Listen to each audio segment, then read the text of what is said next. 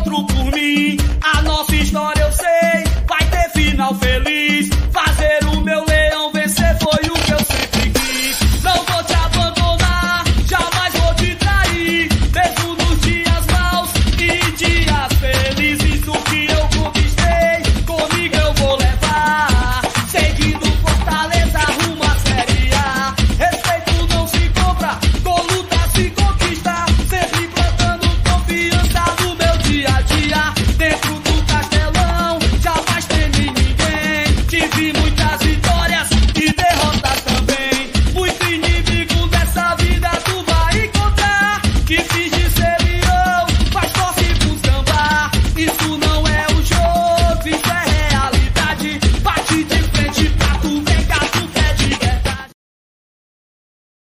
Moçada, começando agora mais um pós-jogo do Fortaleza, mais um pós-jogo aqui no Glória e Tradição.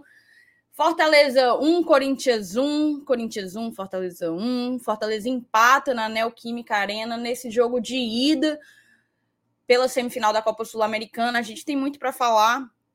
Eu já adianto que, para mim, o time se comportou de uma maneira interessante e, e criou o suficiente para que a gente tivesse saído com um resultado até melhor, mas tal como eu disse no pré-jogo, eu vou ter que repetir, não dá para não dá para mudar de ideia. Voltar com um empate já era um resultado muito grande e agora o Fortaleza chega para jogar nos seus domínios com a sua torcida que sabe fazer uma festa como nenhuma outra. E a expectativa que a gente tem é que o jogo de volta nos reserve uma classificação, se Deus quiser, tá certo? Eu vou chegar pedindo logo para você deixar seu like, já são mais de 400 pessoas em dois minutos aqui. Deixa o seu like, se inscreve aqui no canal, eu vou chamar a vinheta e a gente vai começar. Um beijo.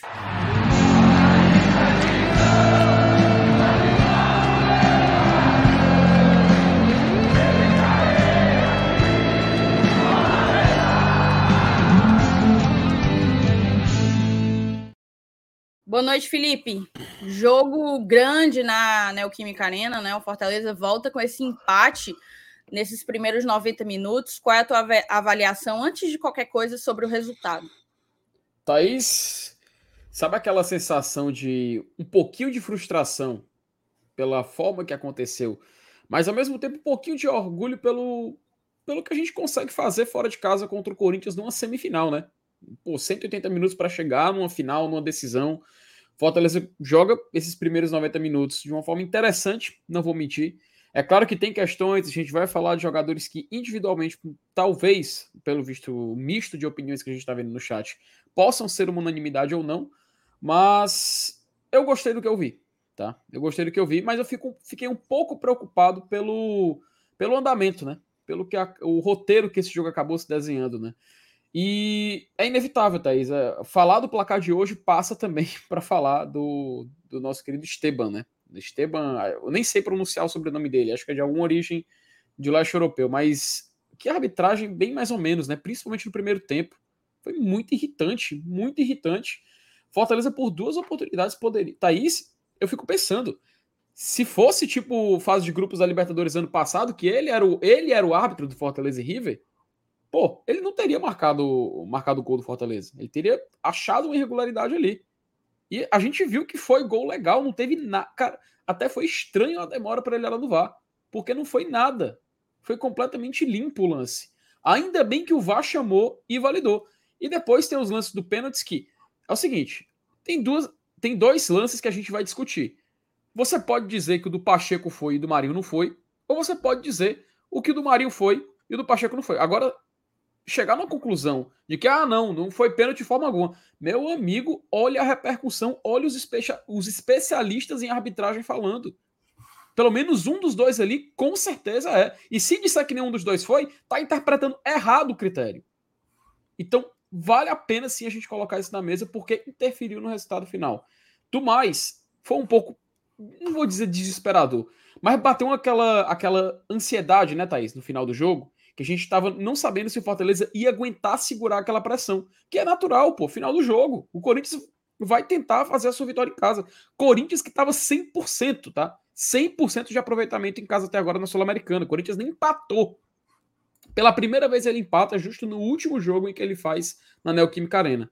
No final, Thaís, eu acho que dava para a gente ter. É, dava para trazer na bagagem uma vitória. Dava. A gente viu que dava. Mas, infelizmente, é, o roteiro não foi propício para isso, né? Mas no final das contas, eu acho que foi um desempenho interessante do Fortaleza e vale a pena a gente colocar em discussão, porque com certeza o chat também tem, op tem opiniões interessantes para a gente colocar aqui na tela e começar o debate. Não, é. A gente.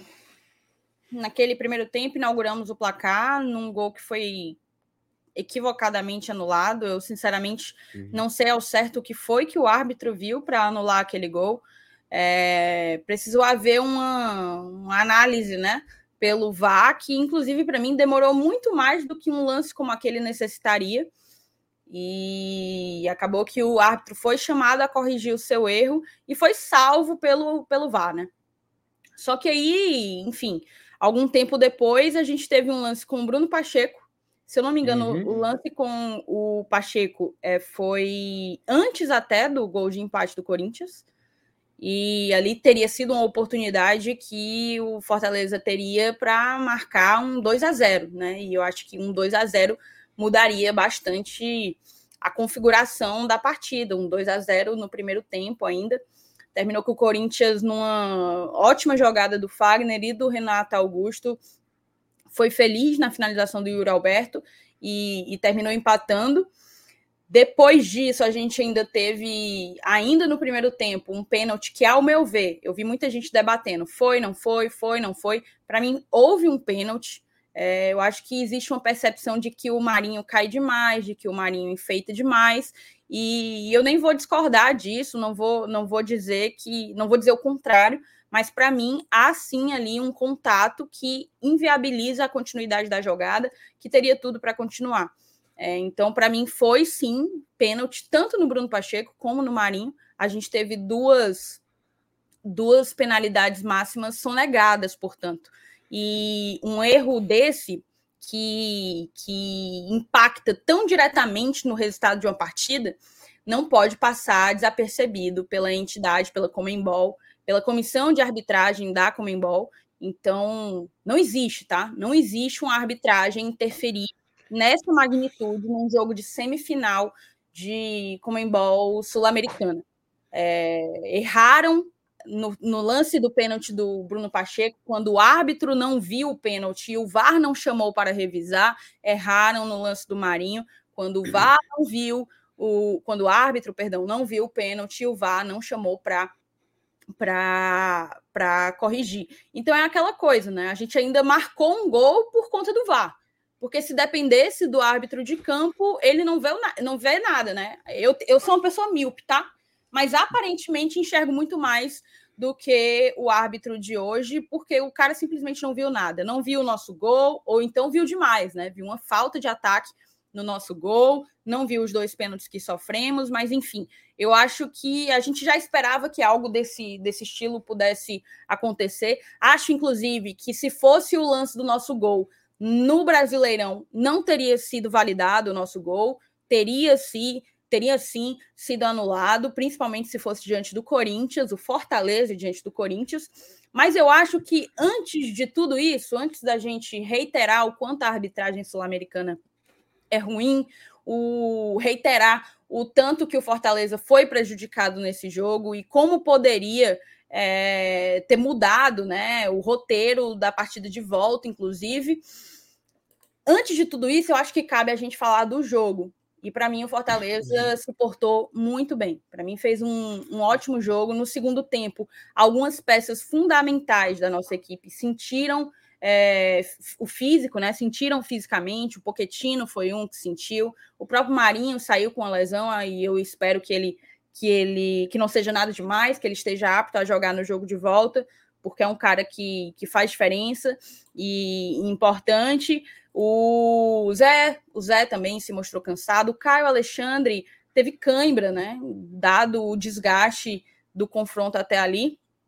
Então, então é, termina que peças fundamentais da nossa equipe cansaram e o segundo uhum. tempo acabou transcorrendo com um ritmo bem, bem, bem mais, mais baixo do que o primeiro. Mas o fato é que no primeiro, eu acho que o Fortaleza conseguiu se impor, mesmo jogando num 4-3-3 e o Corinthians pegando o nosso meio, né, com quatro jogadores, inclusive com o Renato Augusto. Renato Augusto, que eu já tinha falado, eu acho que é consenso de que é um craque, é um cara que joga muita bola e que se tiver espaço é um cara que desequilibra a partida no espaço que foi dado a ele, para mim muito mais do que deveria ter sido, no espaço que foi dado a ele, ele fez uma baita jogada e, e acabou sendo determinante, deu a assistência para o gol do Corinthians, tá?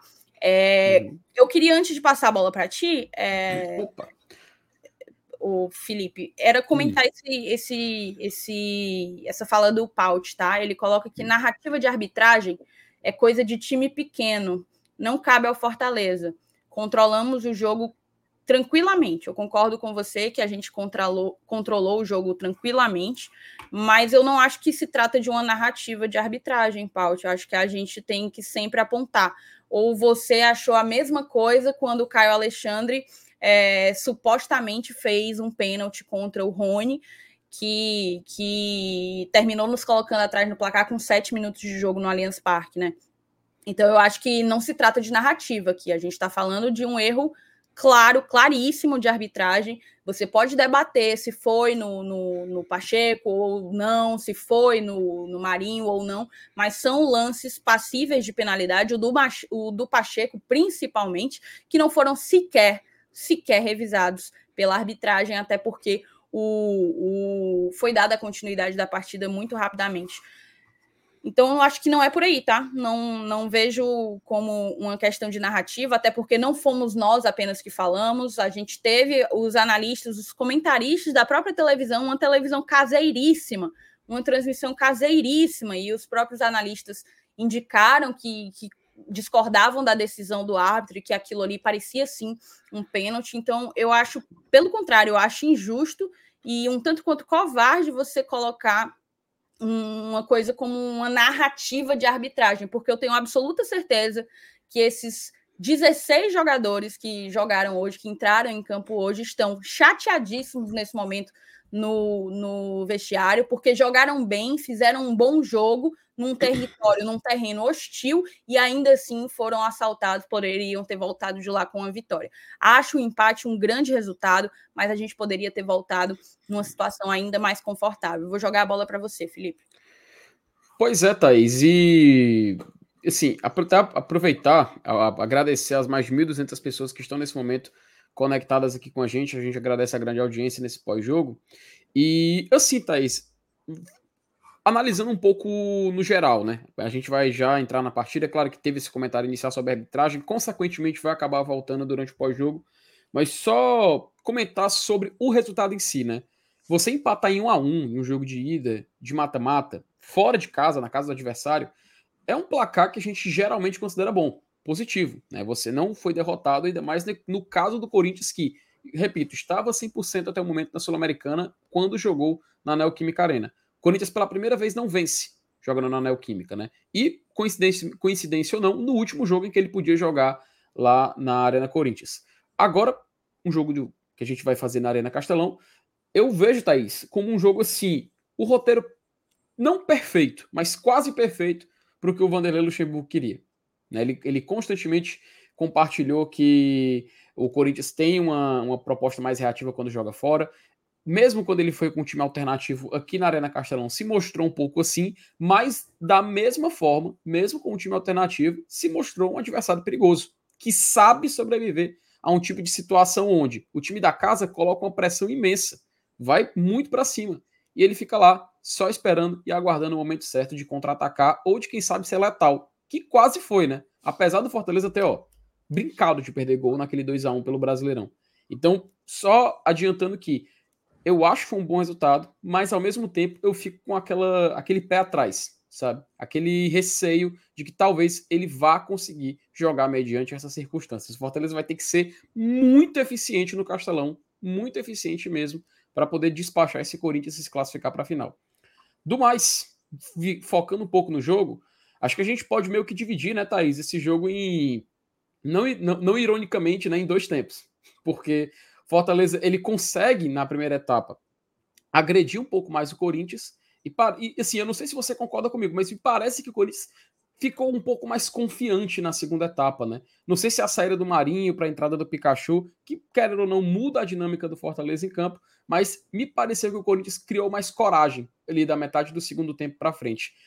Também a gente pode colocar nessa balança, pode, colocar como algo que contribui para isso, o fato do Fortaleza começar a sentir um pouco cansaço. Thaís, a gente estava muito intenso. No primeiro tempo, Fortaleza ia para cima, ia para cima, ia para cima, e a gente estava. Assim, acredito que podemos concordar. O Fortaleza fazendo aquilo que se esperava. O Fortaleza tem essa característica. Pô, com um minuto de jogo já tinha um escanteio para Fortaleza. Um minuto não, 15 segundos. A gente sabe que o Fortaleza vai para cima, mesmo jogando fora de casa. Então, essa intensidade que a gente acabou imprimindo pagou o seu preço na segunda etapa, né? A gente visivelmente sentiu cansaço ao ponto do Voivoda tanto por escolha técnica como também por questão física, trocou a, a, os nossos dois volantes, Zé Wellison e Caio, acabaram saindo. Então o Fortaleza é óbvio que vai sentir em qualidade. A gente é outro time com o Caio e Zé em campo. E tanto que o Pedro Augusto, na minha opinião, vale até um debate, porque assim, Thaís, eu vi em alguns grupos de WhatsApp, a galera fala assim, pô, Pedro. Assim, o cara Pedro cagou o pau, Pedro foi horrível vídeo. E eu disse, cara, o Pedro entrou muito bem. Pô, o Pedro fez um, fez um ótimo trabalho, finalizou, foi para cima. Eu realmente não entendi o ponto do torcedor. Eu não sei se ele gostou, foi unanimidade, ou não sei se ele odiou o Pedro Augusto. Então, até trago esse ponto para cá para a gente começar a falar desses jogadores que, querendo ou não, foram os protagonistas do jogo, né? Mas, é claro, o Marinho, na minha opinião, ele conseguiu chamar um pouco mais a atenção. Né? Ele, é um, ele foi um jogador muito insinuante, pegava a bola, ia para cima, tentava, tentava o drible, conseguiu. E assim, essa jogada dele ir para cima e sofrer um pênalti na área, o pessoal, pô, de novo, é recorrente. Claro, é a arma dele. Contra o Inter foi perfeito. Isso, a gente venceu o jogo contra o Inter por causa dessa qualidade que o Marinho tem. De no X1 ele conseguir ganhar, de no X1 o cara ter que apelar para falta. E não Aí existe gente... demérito nenhum nisso, tá? Não, não. O, Clo... é, o Clodoaldo fez uma carreira assim. Você pode criticar um exagero de, de enfim, sentir, né? No sentir, uhum. na queda, numa atuação, você pode criticar. Agora, o fato do Marinho levar, né, cavar, para quem quiser usar essa palavra, tantos pênaltis, é, eu acho que é, é, claramente um indicativo de uma qualidade dele, que é um cara que parte num contra um, que consegue meter drible e que consegue é, desestabilizar o marcador a tal ponto que, que ele fica mais suscetível a errar e acabar tendo alguma atitude faltosa dentro da área. Então, é um recurso que o Marinho tem. E hoje, para mim, teve e deveria ter sido marcado penalidade. Pois é, só colocar aqui, enquanto a gente comenta aqui, algumas imagens do jogo aqui capturadas pelo próprio Fortaleza, né? Fotos aqui tiradas pelo Matheus Lotif. E para concluir, né, Thaís? Assim, a gente, a, o, pronto, a, acho que combinou perfeitamente. O Pedro Augusto está aí no meio. A gente falando do Marinho, a gente precisa falar também desses jogadores do meio do Fortaleza, né? Zé, Pedro, que acabou entrando, também entrou. É, Caio Alexandre também começou jogando, o Lucas Sacha acabou entrando, e até o Caleb retornou, né? Aliás, vou perguntar para você do Caleb, Thaís. O que, que, você achou do retorno dele, né? O cara deu, até deu chapéu hoje no retorno contra o Corinthians. Felipe, é, a gente tem que falar do nosso meio, até porque eu acho que o meio para os dois lados foi um setor determinante no, no para o roteiro, para a maneira como a partida é, aconteceu. E mas eu queria ler as mensagens antes, certo? Opa, vou, vou vamos lá, vamos as lá. mensagens porque a gente está com 20 mensagens marcadas. Vou convidar a moçada a mandar seu super chat. Manda teu super chat, dá a tua opinião, faz a tua pergunta e ajuda a gente a conduzir esse pós-jogo. Mensagem do Eurico Castelo Branco. Boa noite, amigos do GT. Jogo muito bom, apesar de dois pênaltis a nosso favor não marcados.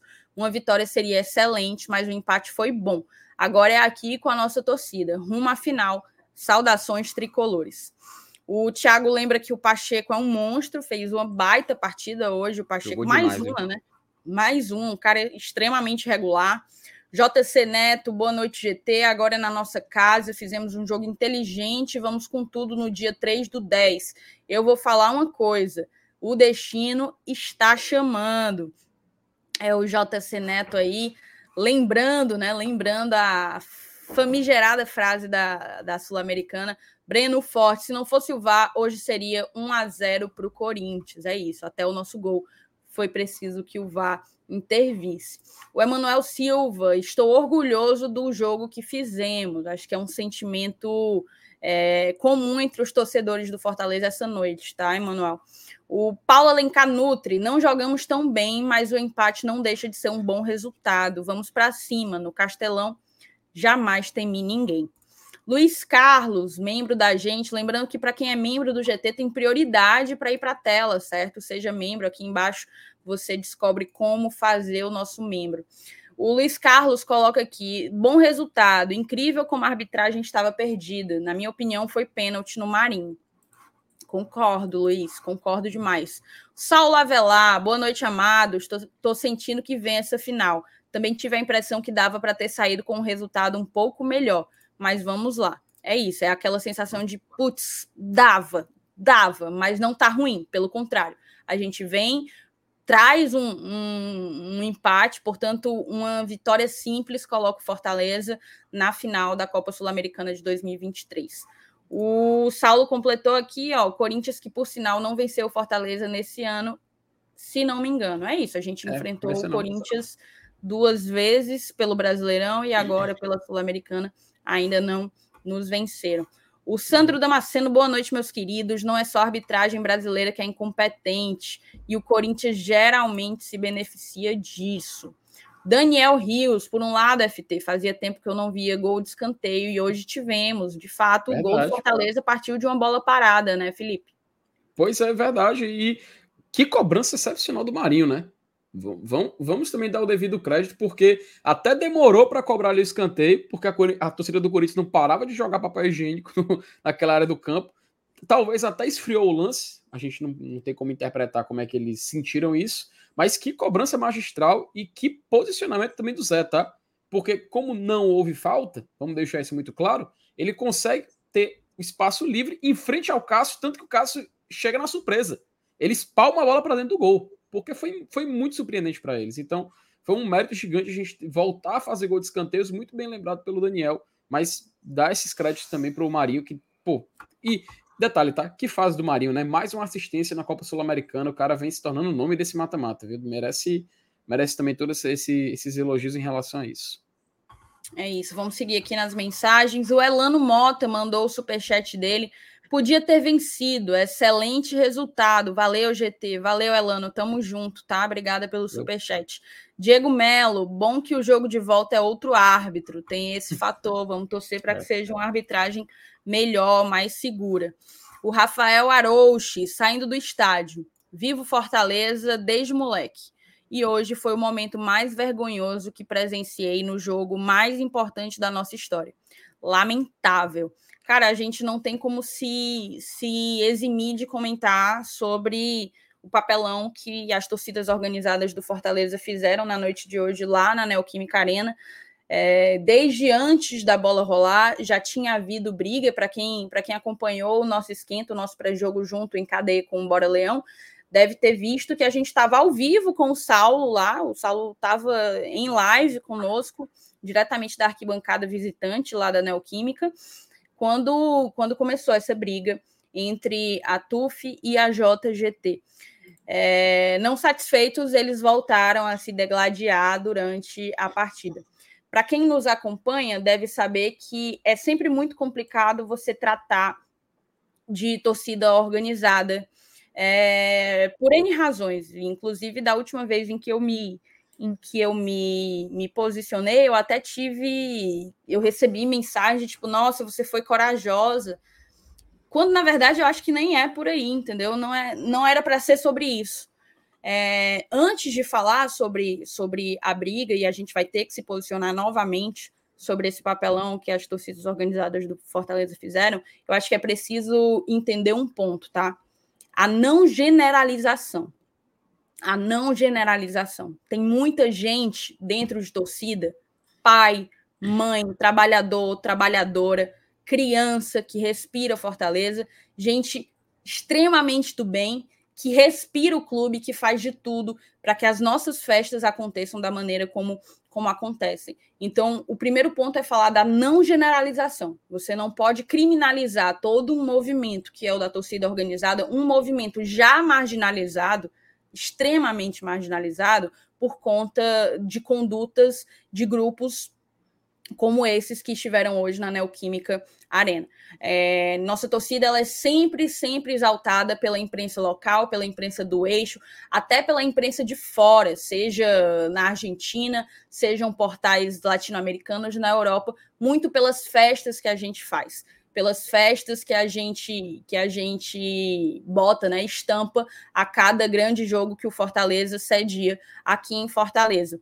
É, então é preciso a gente lembrar disso. Essas festas têm muito na conta também equipe mosaico e a própria torcida uniformizada do Fortaleza. Há outras torcidas, por exemplo, que ao longo dessas festas sequer se envolvem, sequer participam. Isso dá, isso dá conta de que o Fortaleza definitivamente não é prioridade para essa galera. Eu vou pedir um minuto para os meninos, os meninos estão quase entrando, mas eu vou pedir um minuto só para que eu consiga concluir minimamente esse raciocínio. Mas o que fizeram hoje na Arena, na Arena Corinthians, na Neoquímica Arena, é o mais completo absurdo. É um desrespeito profundo à história do Fortaleza. Se este não foi o maior jogo da nossa história, foi o maior em pelo menos 50 anos. Em pelo menos 50 anos. E foi isso que os caras foram fazer em São Paulo. A quantidade de gente aqui em Fortaleza que queria estar no lugar deles, que queria estar acompanhando esse momento em loco, é incontável.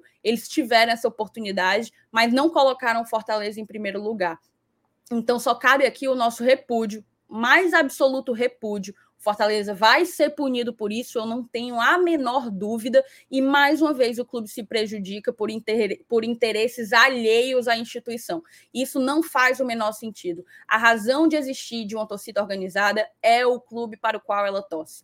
A partir do momento que atitudes suas colocam em prejuízo esse clube que você diz amar, diz defender, diz respeitar, a partir desse momento você está deixando de fazer sentido, você está abrindo mão da sua ideologia. Ideologia que é uma palavra muito forte no nicho de torcidas organizadas. Então eu só peço, né, para que nas próximas oportunidades, Inês é morta quanto a hoje. Eu lamento muito pelo que aconteceu hoje e peço para que cada torcedor que entrou nessa, nessa, nesse estádio hoje com a intenção de, independentemente do que o Fortaleza estaria escrevendo minutos depois, brigar e nos envergonhar, desrespeitar a instituição, eu só peço para que essa galera se reafirme, né? Reveja a própria ideologia. Mas eu vou chamar aqui os meninos, eles chegaram no momento em que a gente estava falando bem sério, mas eu vou chamar os meninos que estão diretamente lá da Neoquímica Arena, vão trazer novidades para a gente. Sejam bem-vindos, Saulo e MR. E aí, pessoal, tudo bom? Dá para ouvir, não? Dá. Oi? Tá, tá, dá certo, dá certo. Diga meu Pepe Johnson, se tá escutando, a gente sabe. E aí, boa noite, galera. Um beijo para Oh. a gente não está conseguindo ouvir o MR. O Saulo, isso. sim, o MR não. É isso. E agora? Show! Tá Show! É porque eu acho que o bicho está de verdade sabendo? Mas, enfim, cara, grande jogo aqui, jogo, jogo de Copa, né, cara? Jogo de Copa Sul-Americana, semifinal. Muito pegado, muito obrigado. Ambiente super hostil nessa aula, assim, também. Pressão o tempo inteiro. Foi um jogo muito massa, cara, assim. Pra quem gosta de futebol, foi muita disputa, né? Muita gente até subestimou, né, o Corinthians por conta do, do momento que passa na tabela do brasileiro e tal. Mas a verdade é que quando você chega em jogos assim de mata-mata, tudo se equilibra, tudo se, tudo se parelha e, e, ficou comprovado isso no campo hoje, né? Assim, a bola que eles tiveram ali no primeiro tempo limpa, no, no talvez na, no único momento que o Fortaleza de fato se desorganizou no jogo, os caras conseguiram enfiada ali de primeira e o Yuri Alberto finaliza, o Brits quase chega ali, mas ele conseguiu finalizar muito bem, matou o goleiro, então jogo muito difícil e no Castelão acho que também deve ser a mesma coisa, né? A gente também, a gente também deve ter um jogo tão difícil quanto. Ó, mas ó, antes da gente seguir aqui falando um pouco sobre o jogo, mandar um beijo para dona Fátima, tá? Dona Fátima, mãe do Yuri. O Yuri tá aqui no, no na, na, arena, na Neoquímica Arena. E ele falou, cara, que ela gosta da gente assim, de um jeito que reza, reza pela gente. Então, obrigado. Um cheiro para a senhora. Estamos precisando de umas rezas mesmo, Dona Tati. O negócio está. É, é, é muito. É, é, é oi da pata gulosa para cima de nós, né? Vocês estão ouvindo o Saulo? Peraí, não. Passa o microfone para ele. Troca. Fala aí, ó. Tu tá ouvindo o fone? Calma. Peraí, o, microfone ele, ele... É, o microfone fica nesse que tá na mão do, do MR. Uhum. É porque só é um microfone. Ele é meio burrinho aqui. Passa pra ele. Vamos lá. Olha, já foi. Começou? Tá ouvindo? Tá. Show, difícil, cara, show. Pra gente chegar aqui, né? Assim, vocês acompanharam em live, né, Thaís? Então, a gente tava, assistindo, tava aqui na, na live de pré-jogo, de esquenta. FT, a gente passou por um sufoco enorme para chegar aqui. Tava né, assistindo. Uma, uma, caminhada de, sei lá, dois quilômetros, mais ou menos, de correria, assim, xingamentos, bomba, fogos. Então foi um negócio bem nervoso, mas faz parte. A gente entende que faz parte, é isso. A gente já acostumado com esse tipo de coisa. Massa, até o sangue esquenta, adrenalina e tal. Só que o estádio, cara, assim, tava pulsando, sabe? Então, assim, é um privilégio da gente, né, minha? Ir a grandes jogos com Fortaleza, cara. Né? Tivemos a oportunidade de ir um jogo contra o River, e um jogo contra o Estudiantes, e um jogo agora contra o Corinthians, né, por uma Sul-Americana, é um, um jogo diferente, é uma torcida diferente. Né? Então, assim, foi muito legal presenciar aqui. A, a gente sai com o sentimento que dava para ter vencido, né? Acho que o Fortaleza, se ele acelera mais o jogo, se ele bota mais pressão ali, o Machuca teve oportunidades no contra um, fica aquele sentimento que faltou muito, por muito pouco Fortaleza não saiu com a vitória hoje, mas o empate é um grande resultado, né?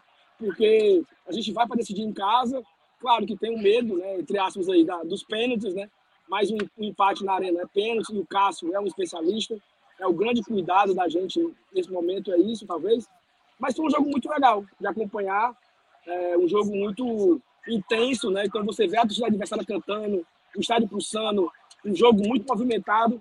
Teve um momento né, triste do, do jogo, que você estava comentando agora, a gente não quer falar sobre isso, porque você já falou bastante, mas foi bastante tenso, assim, de certa forma, né? Mas tudo bem, né? Acho que, que Fortaleza toma, tome medidas para frente com relação a isso. Torcer para não ser punido, né? Eu acho que não sei até onde a Comebol vai, mas uma informação é porque muitos saíram presos, né? Muitos, sei lá, dezenas foram presos. É. Tem um vídeo talvez circulando mostrando. Isso, talvez uns 100 foram presos. Então, já que foram presos, o Fortaleza pode provar que foram presos, talvez o Fortaleza consiga se livrar dessa punição aí para Comembol. Mas é isso, o jogo de terça-feira se torna muito mais importante, muito mais decisivo. É um jogo que o confronto está completamente aberto. No último confronto contra o América, a gente vem de um 3 a 1 Então tinha aquela sensação de que já está resolvido. Né? Para hoje, não. Para hoje não tem nada resolvido. Pelo contrário, está muito aberto o confronto. O Corinthians é um time muito forte. E aí a gente fazer o nosso fator humano de campo na próxima terça-feira, que a gente possa seguir com a vitória, tá? Ó, liberaram aqui a gente pra gente sair, tá? Então vamos andando aqui, tá? Agradecer a vocês, a, a, Renan Maranguá. Olha aí. Agradecer a vocês aí. Todo mundo que está assistindo a gente, obrigado pela audiência. Deixa o like, se inscreve no canal. Tá todo mundo bem, tá? É online, não tá se preocupando. Tá todo mundo bem, não teve nenhum sufoco, não. E a gente vai se vendo por aí, tá bom? Um beijo para vocês, meus amigos. Galera do chat, tamo junto. Até a próxima. Valeu! Cheiro. Beijo. Boa. Tiramos o Saulinho daqui. Vamos continuar nas mensagens. Ainda tem, ainda tem muita, muita mensagem para ler. Olha, o Elano, o Elano também tinha mandado um comentário sobre a briga, né? Lamentável a briga da torcida. O Alisson Gerald botou aqui o que falar da cambada de Vag que foram para estádio para se matar e podendo prejudicar o Fortaleza. É hora de pensar em banir eles. Opinião aí do Alisson. O Antônio, Antônio Ferreira, mandou aqui, ó. Olhar o jogo e ver os lances roubados na cara de pau e ver um comentário como esse do Paut, realmente eu vejo que o Fortaleza evolui, mas os torcedores não. É... Aí ele, enfim, faz uma crítica direcionada ao Paut. O Paut não é canalense, não, né? ele, não. Só é, ele só é uma pessoa bastante crítica. Mais exigente, mais exigente. Não é, não é canalense, inclusive é nosso padrinho. É, agradeço demais ao Paut por apoiar e respeitar o nosso trampo. A Talita, Talita botou boa noite, GTzinha. Ótimo resultado diante da situação. Poderia ser pior se a arbitragem fosse brasileira. Ela continua. Agora em casa nós mandamos. É isso. Expectativa do Fortaleza de fato ser o, o senhor das, das iniciativas quando a bola rolar aqui no Castelão. Thaís, Vinícius o primeiro, o primeiro, gol do, o primeiro gol do Fortaleza, se fosse no Brasileirão, tem certeza que iria pro VAR? Ora, ora. Passava direto, meu amigo. Anulou, tá anulado. Ainda mais, Lance ainda mais onde foi, né? Viu, Felipe? Lance interpretativo. Ora, ainda mais onde foi, né? Ora. Hum, vamos, vamos seguir aqui, ó. O Vinícius Mota, diretoria precisa tomar medidas sobre as organizadas que fizeram um papelão para todo o Brasil. Isso sem dúvida, tá? Sem dúvida. É, o Fortaleza até toma algumas iniciativas para terminar com essa, com essa briga que, que só atrapalha, né? Só prejudica o clube, o clube que a gente ama. Mas eu acho que passa muito também por uma orientação de cima para baixo, sabe? De todos os lados. Enquanto, enquanto esse tipo de atitude persistir acontecendo, a gente vai continuar vendo pessoas na bancada colocando outras coisas, outros interesses acima do Fortaleza. E para mim, no, no futebol, é, isso é inaceitável. Assim, poucas coisas o, profe, o, o, torcedor, o torcedor ele é um cara que pode muita coisa, certo? Pode muita coisa. Poucas coisas são proibidas ao torcedor. Para mim, colocar qualquer interesse próprio acima do clube é uma dessas coisas. O Antônio Ferreira colocou aqui, ó. Fortaleza jogou bem e sairia com a vitória. Sim, ganharíamos tranquilos, mas como sempre fomos roubados. Até quando um time nordestino será prejudicado no Brasil e na América do Sul? Lamentável opinião aí do Antônio, tá? Uhum. O Daniel Rios, boa noite, GT. Vamos para cima na volta. É isso aí, Daniel. Obrigada pelo teu superchat. O Léo Ivo, boa noite, Taizinha e FT. A arbitragem de hoje parecia brasileira. Guilherme perdeu a jogada do 2 a 0 e logo em seguida saiu o empate. Gente, não vou demorar muito na live, pois a net da rua caiu e tô no 4G. Obrigada, Léo, pela tua opinião, Valeu, pelo teu superchat. O Alisson, nosso membro, fator casa ainda é determinante. Vamos fazer valer. Vamos fazer valer. Mikael Martins, até a derrota por um gol eu estava comprando. Empate foi ótimo, apesar de injusto. É esse o sentimento. O empate foi um ótimo resultado, mas sair desse jogo com a sensação de que poderia ter sido uma vitória é, traz um, um, um sentimento de injustiça real. O Matheus de Queiroz, chato terminar o jogo mais importante da nossa história com uma boa atuação e ter que falar de arbitragem horrível, narração triste, torcida brigando entre si. É isso aí, só assino, tá, Matheus? Lamentável, absolutamente que lamentável. Que combo, tá? Que combo, viu? A gente ainda vai falar dessa narração. Patético. O Alisson, grande beijo pro Alisson e pro irmão dele, Humberto. Pensou assim: anulamos a partida em Itaquera e vai ser jogo único em casa. Vamos por mais. Acompanhando a live com o meu pai, Humberto Farias, o nome também Boa. do irmão do Alisson. Então, um grande, um grande beijo para o Humberto pai, para o Humberto filho e para o Alisson também.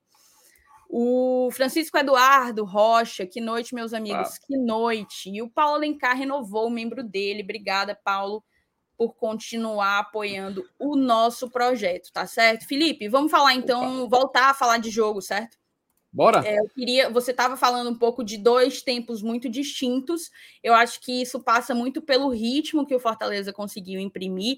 Mas quando se fala que o Fortaleza jogou bem, jogou até melhor do que o, o, o Corinthians. Como é que tu avalia? Por que razão a gente jogou melhor? A gente controlou o meio? O que é que nos colocou ali numa posição de criar mais chances, criar mais volume ofensivo do que os donos da casa? Pois é, Thaís. E assim, até enquanto a gente, enquanto a gente comentar, deixa essa imagem muito bonita aqui do Fortaleza, registrado, publicado em sua rede, rede social, que o Corinthians, Thaís, basicamente ele fez aquilo que se esperava, né? e a gente tinha que ter um time apropriado para enfrentar esse Corinthians. Ele meio que já acostumado a jogar nesse 4-1-4-1, né? Tem até um momento na primeira etapa em que fica muito claro isso, quando o Fortaleza vai, é, vai tentando sair para o jogo, né? O Tite tem aquela, aquela característica que ele vai puxando ali do lado esquerdo, o Pacheco sobe bastante, vira praticamente um meia esquerda, né? O Guilherme ele fica ali mais em profundidade, faz aquela, aquela dupla que, inclusive, o Fagner sofreu muito, tá? No primeiro tempo, o Fagner estava sendo exigido ali porque ele subia demais, ficava um vão e o Guilherme constantemente ficava pegando a bola sobrada.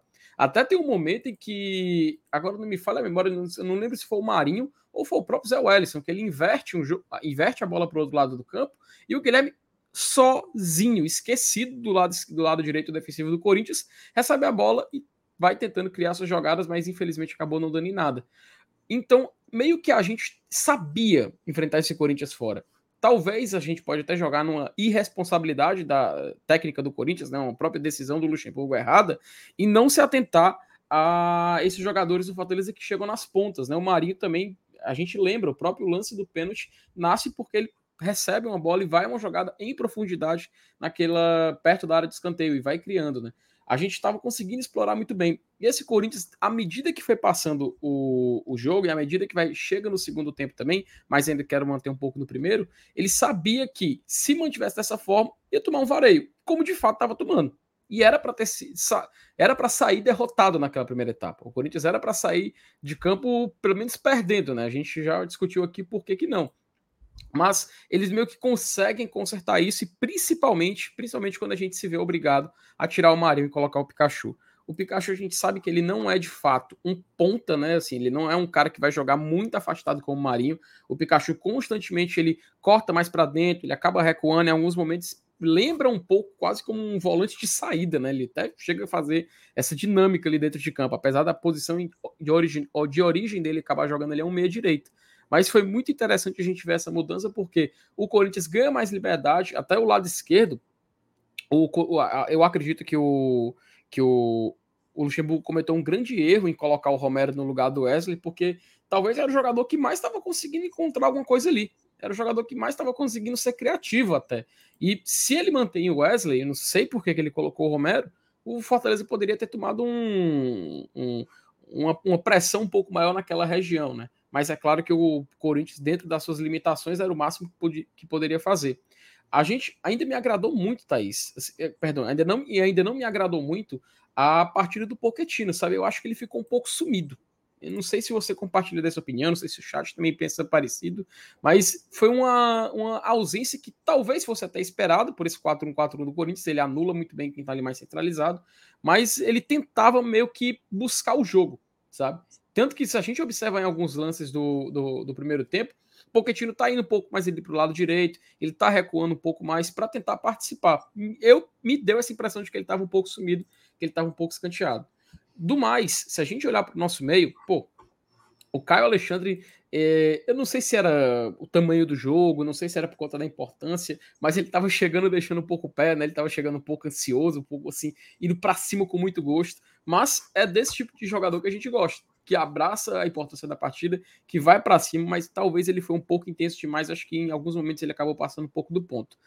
No geral, se a gente for fechar um pouco desse meio campo do Fortaleza, gostei muito do Zé Wellison, mas não só pelo gol, tá? Eu acho que o Zé, ele jogo após jogo, partida após partida, vai confirmando por que, que ele é um, uma escolha que se torna insubstituível hoje no meio campo do Fortaleza.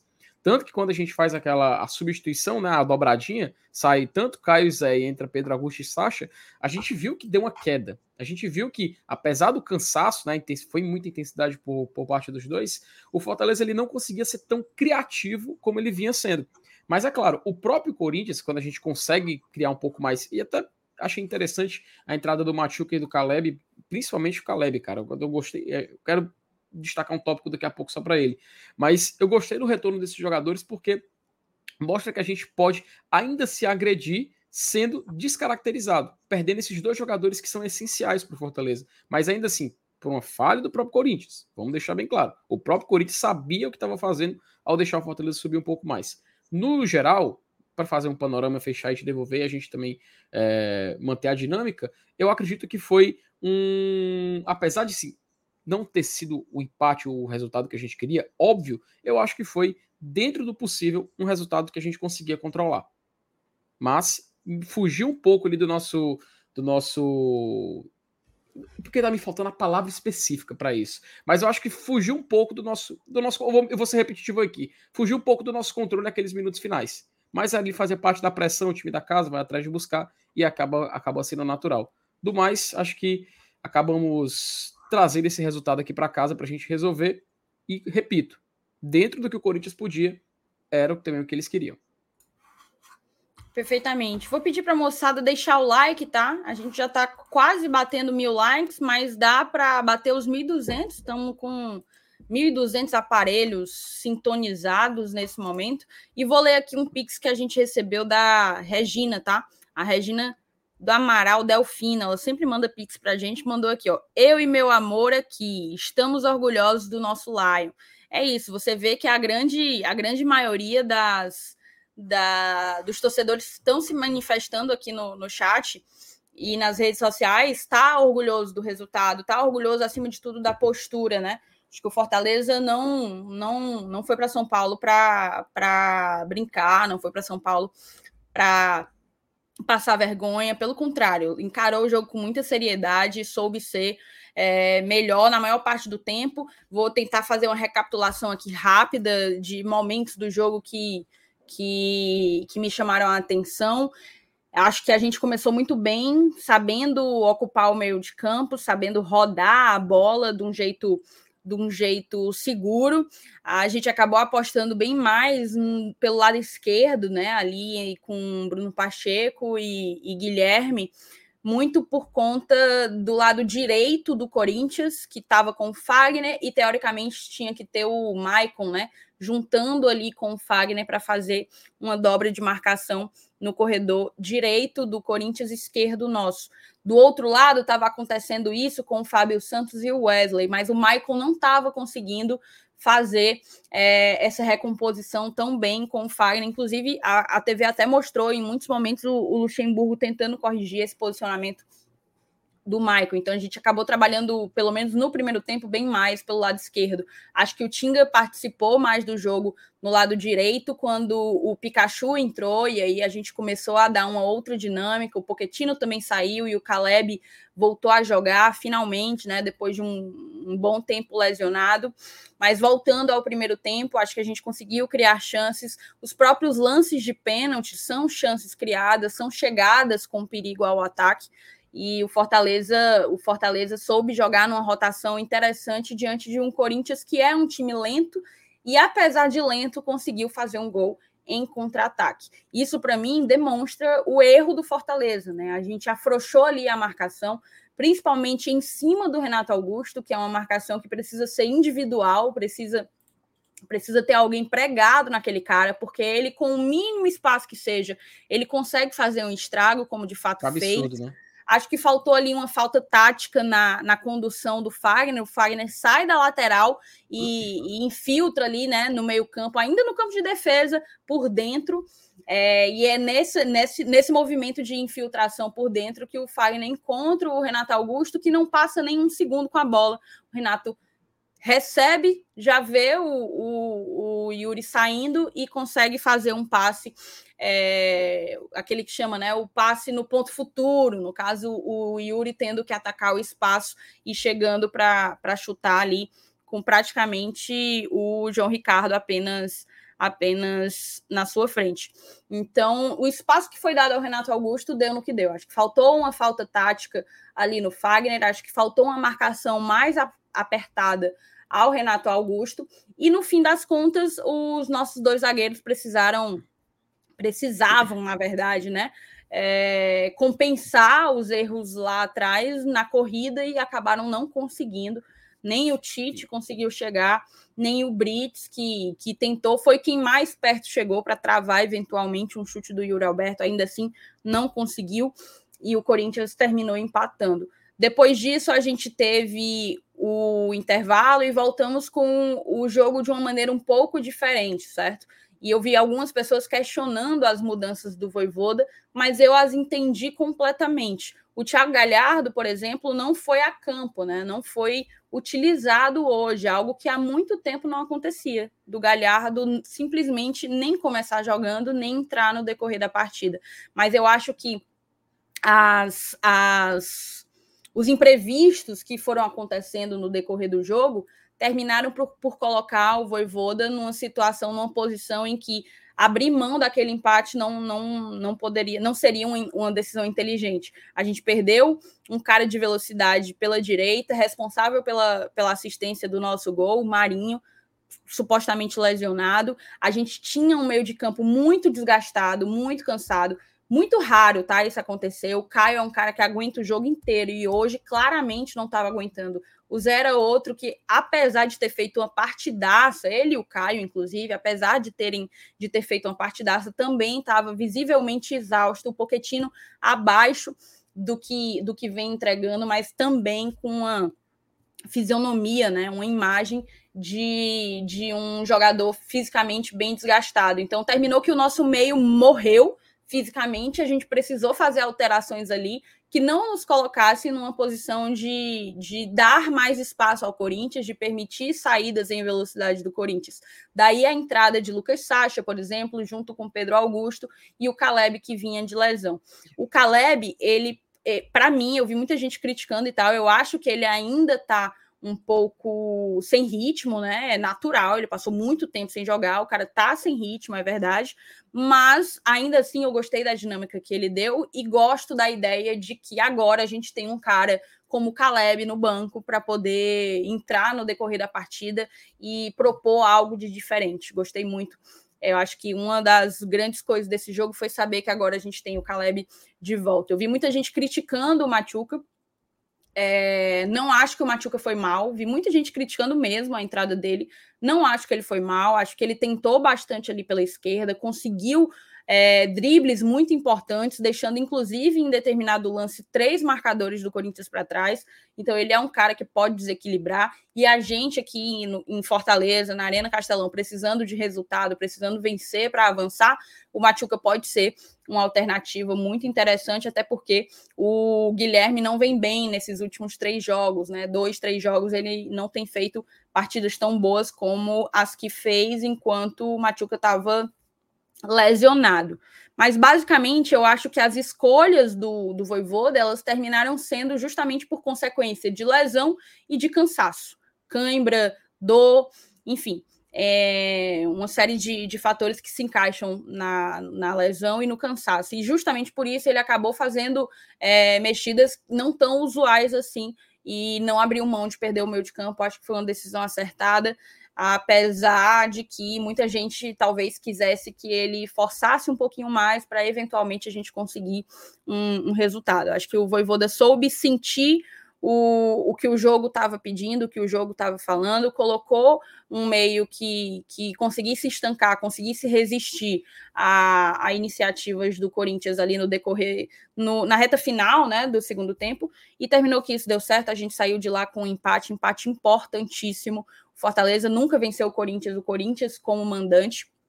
Estivemos hoje até perto disso acontecer, terminou novamente não acontecendo, mas é preciso que a gente exalte é, a atuação do Fortaleza hoje com muita autoridade, com muita personalidade e também que a gente que a gente entenda que os próximos 90 minutos em casa é, serão determinantes para o nosso futuro na competição, que a gente precisa invadir esse estádio e cantar a plenos pulmões, empurrar esse time, porque é com a gente que eles vão eventualmente se classificar. Vou passar a bola para ti, Felipe. Thaís, aproveitar, só atualizar aqui uma informação, porque eu já vi gente é, conversando sobre, mas só deixar bem claro aqui no GT, tá? É, tivemos atualização na lista de pendurados, ok? É, já estavam lá Pedro Augusto e Marinho. O Brits, com o cartão que levou hoje, ele chega ao seu segundo amarelo. Então, em caso de classificação para a final, se Brits, Marinho ou Pedro Augusto levarem cartão na Arena Castelão, eles estarão fora de uma possível decisão. Tá? É, estão com um cartão João Ricardo, Bruno Pacheco, Poquetino, Zé Wellison e Guilherme. Com dois, a gente tem Marinho, Brits e Pedro Augusto. Então, só confirmar que essa, essa informação para todo mundo sai falando besteira por aí. A gente tem também um vídeo? Esse aqui do Zé Wellison, tá? Que foi feito aqui pela TV Leão assim que saiu de campo. Vamos ver aqui o que, que o nosso autor do gol falou na saída de campo. Ah, com certeza. É feliz pelo, pelo resultado aqui. É, conseguimos fazer um bom jogo. É, sabia da dificuldade da, que a equipe do Corinthians impôs para nós aqui, mas conseguimos suportar. É, claro que queríamos a vitória, mas não veio, mas foi um bom resultado fora de casa. Como eu falei, é uma equipe grande, uma equipe acostumada a jogar é, competições como essa, como a Sul-Americana, e a gente fez um grande jogo. É importante levar esse resultado para casa e jogar diante do nosso torcedor, e vamos por mais sempre. Valeu! Ah, com certeza, é feliz pelo. Aí, né? Perfeito, Só. Perfeito. Continuou falando aqui na outra aba. Só respondeu o Davison. Davison, não, tá? O Zé Wellison não tá com dois cartões. Tá? E Pedro, te respondendo também. Zé, os cartões na final eles não são zerados, tá? Só acontece uma, é, uma em uma oportunidade se é zerado os cartões, que é na transição da fase de grupos para a fase de mata-mata, tá? Quando o time vai jogar a fase de playoffs ou a oitava de final. Aí você acontece quem não tem suspensão para cumprir é zerado. Mas a partir daí, meu amigo, vai acumulando até chegar à decisão, tá? É, tem mais mensagens aqui, Thaís? É, o nosso querido. Felipe, só, só um, um parênteses. Você colocou aí que não tem nenhum suspenso, né? Os nossos jogadores que estavam pendurados não receberam cartão amarelo hoje. Hum, sobre o Corinthians, quanto ao Corinthians, né? Na verdade, a gente tem a seguinte, o seguinte panorama. É, eu não vou conseguir dizer agora quem que se tornou é, pendurado a partir dos cartões que foram, que foram dados hoje, né? até porque não nos interessa se, o, se esses caras uhum. se receberem cartão amarelo no próximo jogo, é, se forem para a final, não, não vai nos afetar em nada. Mas um ponto é importante: aquela, aquele lance do pênalti no Marinho, que foi uma falta do Fábio Santos, né? O Fábio Santos estava pendurado, então, é, além da queda do coice, além de não ter sido marcado o pênalti é, em caso de marcação daquele pênalti, o Fábio Santos receberia o cartão amarelo e estaria é, ausente, estaria suspenso no jogo de volta e jogaria no lugar dele o Matheus Bidu, que a gente sabe que vem, vem, enfim, a, a torcida do Corinthians vem pegando no pé dele e, e ele acabou falhando nos nossos dois gols, né, pelo Brasileirão. E isso deixou de acontecer. Então, além da queda do coice, nem pênalti, nem suspensão do Fábio Santos. Pode ler as mensagens. Puxado, viu? Puxado demais. Lucas Carvalho, nosso querido Cloradoc. Que baita goleiro o Cássio, encaixou todas as bolas do segundo tempo. Pois é, né, Lucas? Basicamente só mesmo aquela aquela cabeçada do Zé Wellison que foi, foi pego muito de surpresa, né? Mérito também do posicionamento dos atletas do Fortaleza e que ele acabou falhando, porque ele espalma para dentro do gol, mas até para levar o gol o cara espalma, né? Se quiser jogar essa variável também, mas é um grande goleiro, por isso que a gente se assusta com o empate e em virtude, caso o jogo é para os pênaltis, a gente sabe que ele vira um monstro. O Paulo Tamai também manda outra mensagem. Fortaleza controlou demais, isso foi gigante. Em plena Neoquímica Arena também tem que ser. É, isso é algo relevante, viu, Paulo? Porque o Fortaleza, apesar de não ter vencido na Neoquímica Arena, nas duas partidas que fez lá esse ano, ele flertou com a vitória, a gente pode dizer assim, né? Ainda não, ainda, não, não retornou aquelas histórias da gente levar um gol no final, do Fortaleza acabar sendo vazado, sendo surpreendido. Pelo contrário, a gente está conseguindo encarar de igual para igual o Corinthians por lá, né? O Ellison Gabriel, ele manda aqui um super chat fala o seguinte: as medidas devem ser tomadas contra o CPF, a instituição não. E todos nós temos noção o porquê do ocorrido. Basta vocês pesquisarem sobre Fortaleza e São Paulo. mensagem do Ellison aí também importante em relação às brigas. Samuel Miranda fala também o seguinte: vocês acham que o medo de perder tirou muito a vontade de ganhar? O Fortaleza cozinhou o jogo. Não, não que eu discorde, o empate foi um risco calculado para trazer a decisão para a nossa cancha. Passou um pouco dessa sensação, Samuel. Não vou, não vou mentir, não. Acho que o Fortaleza meio que sabia do risco que ele teria, né, se saísse muito para cima. A gente, inclusive, já cansou de perder, gols, perder jogos assim dessa, dessa forma, acabar ah, indo de peito aberto e ser surpreendido. Tanto que, sim, o dano para aquele Arena Castelão um 2 a 1 é óbvio que seria muito maior, né? Tem que reverter uma derrota. Então, talvez, colocando na balança, foi algo mais seguro, é algo que a gente pode resolver em casa. Fortaleza, nessa Copa Sul-Americana, tem, tem um desempenho bom jogando na Arena Castelão, né? e a única derrota foi na Venezuela, inclusive. Mas eu concordo com você em relação a isso aí. Pode seguir, Thaís. Então, é, eu, eu recebi aqui uma informação, Opa. ética, inclusive, eu estou tentando confirmá-la para acabar não saindo, não espalhando fake news. mas teria sido uma informação do Vessone na Jovem Pan, lá do, de São Paulo, né? Vou tentar apurar aqui e ver o quão, o quão disso tudo é real. Mas vamos voltar aqui, ô Felipe, já uma hora de, de pós-jogo, enfim, é, meia-noite e meia, falar um pouco do que vem pela frente, né? Do que a gente pode esperar nesse confronto. Só respondendo o, o último superchat do Samuel, eu não acho que houve um falta de vontade de vencer ou até mesmo medo de perder. Eu acho, eu até comentei, né? Não querendo ser repetitiva, já sendo, acho que as circunstâncias do jogo, a maneira como a gente foi perdendo jogadores que são pilares é, da nossa equipe, principalmente no meio-campo, fizeram com que o Voivoda entendesse que não, não poderia arriscar o resultado conquistado até ali, né? Então, eu acho que foram as circunstâncias do jogo, muito mais do que, do que um, um, uma orientação uma, uma decisão deliberada do, do Voivoda. É, enfim, mas aí, Felipe, quero falar contigo sobre o que vem pela frente. O Fortaleza joga contra o Grêmio no final de semana, mas na terça-feira encara o Corinthians em casa pela Sula, o jogo de volta. Como é que tu avalia esse confronto? Como que tu acha que vai ser o planejamento do Fortaleza é, nessas do, nesses dois próximos jogos? Thaís, em outras oportunidades, o Voivoda, quando ele tinha um compromisso entre dois jogos mata-mata, principalmente agora nessa, nesses recortes de quartas de final e de oitavas da Sul-Americana, ele procurou utilizar um time alternativo, né? Não foi um time completamente reserva, não era um Fortaleza muito descaracterizado daquilo que a gente já está acostumado a assistir. Contra o Grêmio, que vai ser o, o, compromisso que a gente tem nesse sábado, ainda bem na Arena Castelão, eu vejo o Voivoda fazendo algo muito semelhante algo muito parecido. A gente muito provavelmente vai ver um Machuca saindo de titular. Fernando Miguel vai ter que jogar, né? Até porque o João Ricardo está suspenso. Assim como também o Zé Wellison. O Zé Wellison não joga nesse sábado. O Fortaleza vai utilizar provavelmente Pedro Augusto, então Lucas Sacha. Talvez até os dois. A gente não sabe como é que ele vai é, desenhar esse time. Mas por conta da, do resultado do jogo de ida, da necessidade de vitória, porque o empate na ida se torna uma obrigação vencer, né? A gente não quer levar esse jogo com os pênaltis, óbvio.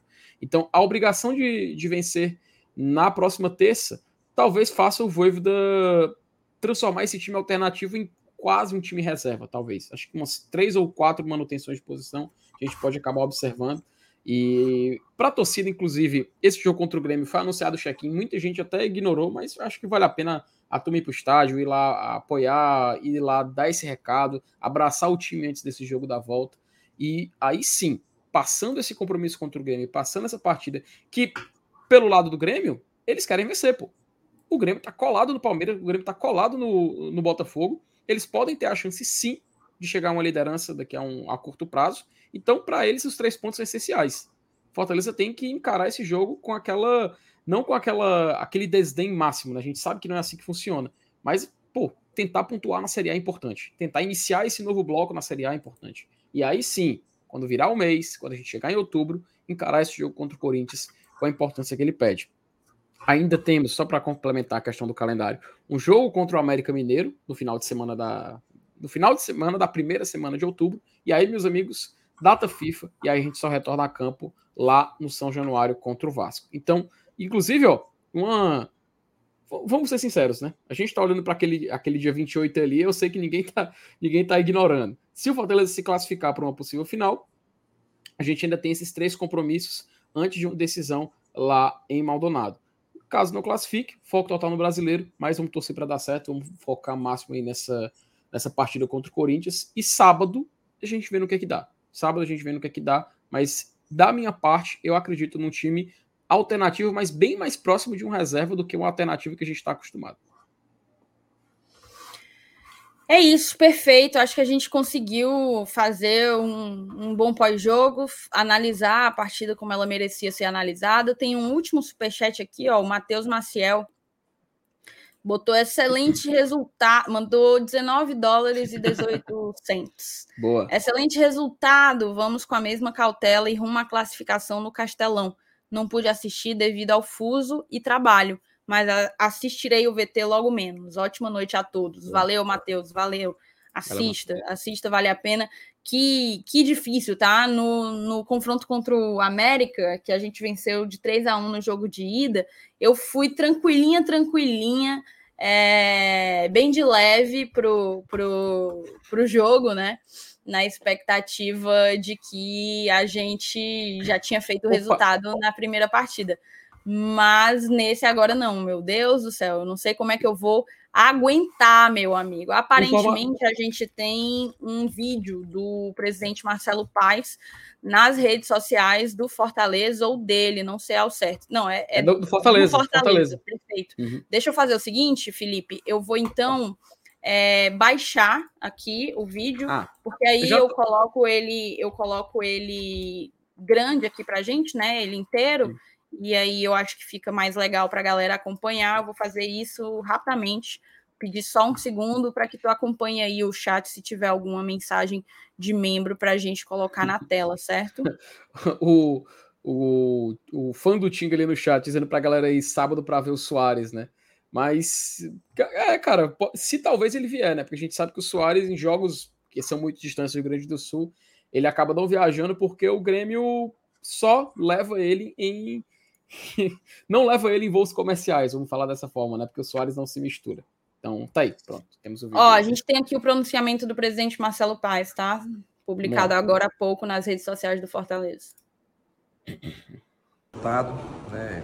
O Corinthians é um time muito forte aqui em Itaquera. Na Sul-Americana tinha vencido os três jogos. Um jogo bem disputado, muito tático. Né? O detalhe definiu aí o resultado. Um empate que eu acho que é importante para a gente levar para o Castelão a decisão, buscar uma vitória que com a vitória nos leva à próxima fase, mas sabemos que é muito difícil, o confronto que a gente tem que ter todo o cuidado e antes tem o Grêmio, né, no sábado pelo Campeonato Brasileiro e que a gente precisa é, pontuar, seguir pontuando e manter essa boa performance no Campeonato Brasileiro. Mas eu queria falar também, infelizmente, sobre o que aconteceu na arquibancada, no setor destinado à nossa torcida. É, aquelas pessoas que brigaram, elas não representam Fortaleza, não representam os nossos valores. Estou envergonhado com aquilo. Eu venho aqui pedir desculpas a quem estava na arquibancada, ao estádio inteiro e a quem acompanhou pela televisão no Brasil e na América do Sul. Fortaleza é um clube que tem pautado o seu trabalho por, por um crescimento né, de gestão, uma gestão humanizada, que valoriza as pessoas, que tem trabalhos sociais e isso aí está totalmente na contramão. Essas pessoas estão na idade da pedra, são trogloditas que não deveriam fazer parte do futebol. Eu peço aqui a ajuda da Secretaria de Segurança Pública do nosso Estado, do Ministério Público, são sempre muito atuantes e parceiros institucionais para que a gente possa identificar essas pessoas, para que elas não façam mais parte do jogo de futebol, elas não são bem-vindas no Fortaleza. Os jogadores no vestiário estavam super preocupados, porque tem familiares de jogadores que ficam na arquibancada o jogador está jogando e vendo a briga. Olha como isso prejudica o time, além de prejudicar a imagem da instituição, prejudica o time. Então, todo o meu repúdio às pessoas, é, tudo que o Fortaleza puder fazer para ajudar a identificar e punir será feito. E que muito em breve a gente possa ter também no nosso estádio o reconhecimento facial para poder impedir que essas pessoas entrem no estádio. Elas não fazem parte do ambiente saudável que é o futebol. O futebol é entretenimento, é alegria, é família. O momento que o Fortaleza vive, momento bonito na história. Quantas pessoas vieram aqui para São Paulo hoje para curtir, né, para ver o seu time jogar, trouxeram filhos, esposa, pai mais velho e a gente teve que ver aquele espetáculo deplorável duas vezes, né, e isso aí está totalmente fora do que a gente pensa para o futebol. E volto a dizer, essas pessoas não são bem-vindas no Fortaleza, estão na idade da pedra, enquanto o clube evolui para um outro caminho. Muito bem. É isso. A gente, com esse posicionamento do presidente Marcelo Paes, com o qual a gente concorda em gênero, número e grau, a gente encerra o pós-jogo de hoje, esperando que medidas efetivas sejam tomadas para que esse tipo de papelão não se repita na arquibancada, principalmente é, e já de imediato nos jogos que a gente tem pela frente contra Grêmio, contra Corinthians. É inadmissível que isso aconteça. É inadmissível que, que haja qualquer tipo de, de consequência, né? Porque a tendência diante do que aconteceu hoje é que quando acontecer aqui, aí vão lá e vão, ah, não, vou me vingar, né? A revanche, a retaliação e tal. E aí se torna um ciclo, uma bola de neve que nunca vai ter fim. Gostei muito da posição do presidente Marcelo Paes. A resposta imediata é, também, também dá conta de uma assertividade que o clube optou por, por adotar. E nós somos absolutamente nós estamos, na verdade, em absoluta, absoluta concordância com a posição adotada aí pelo Fortaleza, tá certo? Obrigada a todo mundo que colou com a gente, que acompanhou o nosso pós-jogo. Amanhã a gente está de volta com conteúdo pela manhã, com livezinha pela noite. Vocês são mais que bem-vindos. Obrigada mesmo para todo mundo que chegou junto. Obrigada a todo mundo que acompanhou desde a cobertura do Esquenta e até a próxima. Valeu, Felipe, pela companhia. Boa noite, saudações tricolores, que na semana que vem a gente consiga essa classificação. Sim.